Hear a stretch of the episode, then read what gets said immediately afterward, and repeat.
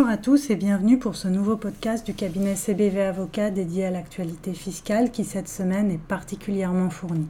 Nos grands thèmes sont les suivants. Impôt sur le revenu, TVA, CVAE, directive d'Axis et obligations déclaratives.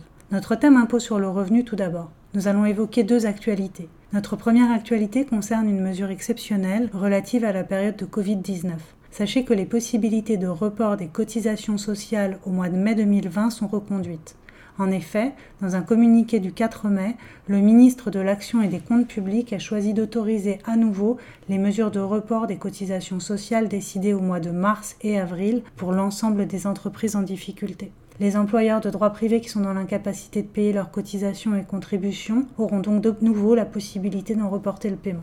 Aucune demande préalable n'est nécessaire pour les entreprises de moins de 5000 salariés. Pour les entreprises de 5000 salariés et plus, les possibilités de report seront accordées sur demande. De la même façon, les prélèvements du mois de mai seront de nouveau automatiquement reportés pour les travailleurs indépendants et les micro-entrepreneurs. Les mêmes modalités de report seront applicables pour les employeurs et exploitants du régime agricole et pour la totalité des employeurs en paiement mensuel qui acquittent les cotisations de retraite complémentaires. À noter que la contribution sociale de solidarité des sociétés n'est pas éligible au dispositif de report des cotisations. Notre deuxième actualité relative à l'impôt sur le revenu concerne le dispositif dit Borloo. Il s'agit d'une jurisprudence de la Cour administrative d'appel de Versailles du 28 avril dernier. La Cour nous rappelle qu'en cas de non-respect de l'une des conditions du dispositif Borloo, et notamment de l'engagement de louer le bien acquis pendant au moins 9 ans, le fisc est fondé à procéder à la reprise des avantages fiscaux qui en découlent. Dans cette décision, le non-respect des conditions du dispositif a eu pour conséquence de faire obstacle à la déductibilité des amortissements enregistrés et a donc entraîné un rehaussement des revenus fonciers passibles de l'impôt sur le revenu et des contributions sociales. Notre rubrique Impôt sur le revenu étant épuisée pour cette semaine, évoquons maintenant deux actualités en matière de TVA. La première actualité TVA est une jurisprudence de la Cour administrative d'appel de Lyon du 3 avril dernier. Dans cette affaire, le contribuable avait été contraint de retarder l'engagement de son activité d'élevage de chevaux, notamment en raison d'un litige avec le constructeur des écuries. L'administration fiscale avait alors remis en cause sa qualité d'assujetti et lui avait réclamé des rappels de TVA. Or, l'administration fiscale n'établissait pas que ce retard dans le début de l'activité et donc l'absence de réalisation d'opérations taxables résultait d'une intention frauduleuse ou abusive. Elle est donc retoquée par la Cour. Dans cette décision, la Cour nous rappelle donc que le droit à déduction de la TVA reste acquis dès lors qu'elle a été dûment acquittée facture à l'appui, même lorsque le contribuable assujetti n'a pas utilisé les biens ou services ayant donné lieu à déduction dans le cadre d'une opération taxable, comme il prévoyait de le faire, et ce, en raison de circonstances indépendantes de sa volonté et en l'absence de toute intention frauduleuse ou abusive. Passons maintenant à notre seconde actualité TVA. Dans notre podcast de la semaine du 27 avril dernier, nous vous présentions deux des mesures adoptées par la seconde loi de finances rectificative pour 2020 du 25 avril 2020. L'une de ces mesures était la baisse à 5,5% du taux de TVA applicable aux tenues de protection contre le coronavirus, telles que les gants, les charlottes, les masques ou encore les gels hydroalcooliques. Par un arrêté du 7 mai dernier, l'exécutif est venu préciser les caractéristiques techniques des masques de protection et des produits destinés à l'hygiène corporelle adaptés à la lutte contre la propagation du Covid-19 qui sont éligibles au taux réduit de 5,5%. Troisième et dernière actualité TVA. La Commission européenne a décidé vendredi de reporter l'entrée en vigueur du paquet TVA sur le commerce électronique de 6 mois, soit au 1er juillet 2021 au lieu du 1er janvier 2021, afin de tenir compte des difficultés auxquelles les entreprises et les États membres sont confrontés avec la crise du coronavirus. Cela clôture nos actualités TVA de la semaine.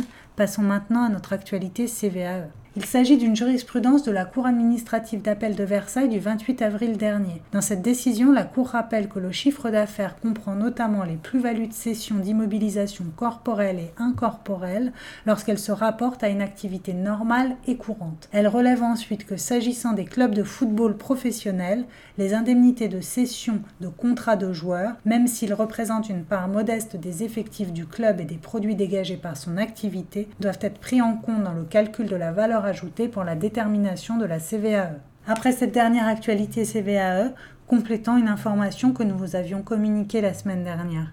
Nous vous avions fait part de l'obligation de déclaration des dispositifs transfrontières potentiellement agressifs contenus dans la directive d'Axis et pour laquelle l'administration fiscale française a soumis à consultation publique ses commentaires. Nous vous rappelions que ces dispositions entraient en vigueur le 1er juillet 2020. Sachez que la Commission européenne a décidé vendredi de proposer de reporter certains délais de dépôt et d'échange d'informations au titre de la directive d'Axis. Les États membres disposeront donc de trois mois supplémentaires pour échanger les informations sur les comptes financiers. De la même façon, les États membres disposeront de trois mois supplémentaires pour échanger des informations sur certains dispositifs de planification fiscale transfrontalière. Ces délais pourront de nouveau être prolongés pour une nouvelle période de trois mois en fonction de l'évolution du Covid-19. Attention, ces reports ne concernent que les délais de déclaration des obligations. Le début de l'application de la directive d'Axis reste bien le 1er juillet 2020. Pour finir, évoquons deux actualités en matière d'obligations déclaratives. Tout d'abord, en remplissant votre déclaration sur le revenu en ligne sur le site impôt.gouv, vous avez peut-être remarqué, comme certains de nos clients, que la case 8UU du formulaire 2042 avait été précochée pour la première fois et que l'annexe 3916 vous était proposée. Cela signifie que le fisc a très certainement connaissance de l'existence d'un compte à l'étranger dont vous êtes titulaire grâce à l'échange automatique de données bancaires avec des pays tiers. Nous vous rappelons en effet que vous devez déclarer au titre de l'impôt sur le revenu les références de vos comptes ouverts, utilisés, détenus ou clos à l'étranger en 2019.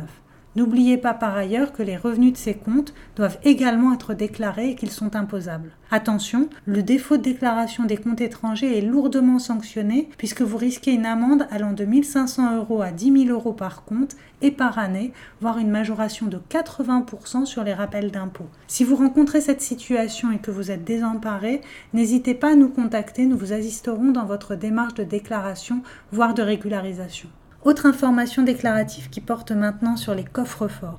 Vous n'êtes pas sans ignorer que les banques qui gèrent vos comptes déclarent l'ouverture, la clôture ou la modification de vos comptes au fisc. À compter du 1er septembre 2020 et avant le 31 décembre 2024, ces établissements déclareront également si vous décidez de louer un coffre-fort, si vous décidez de cesser de louer un coffre-fort ou si vous modifiez la location de votre coffre-fort.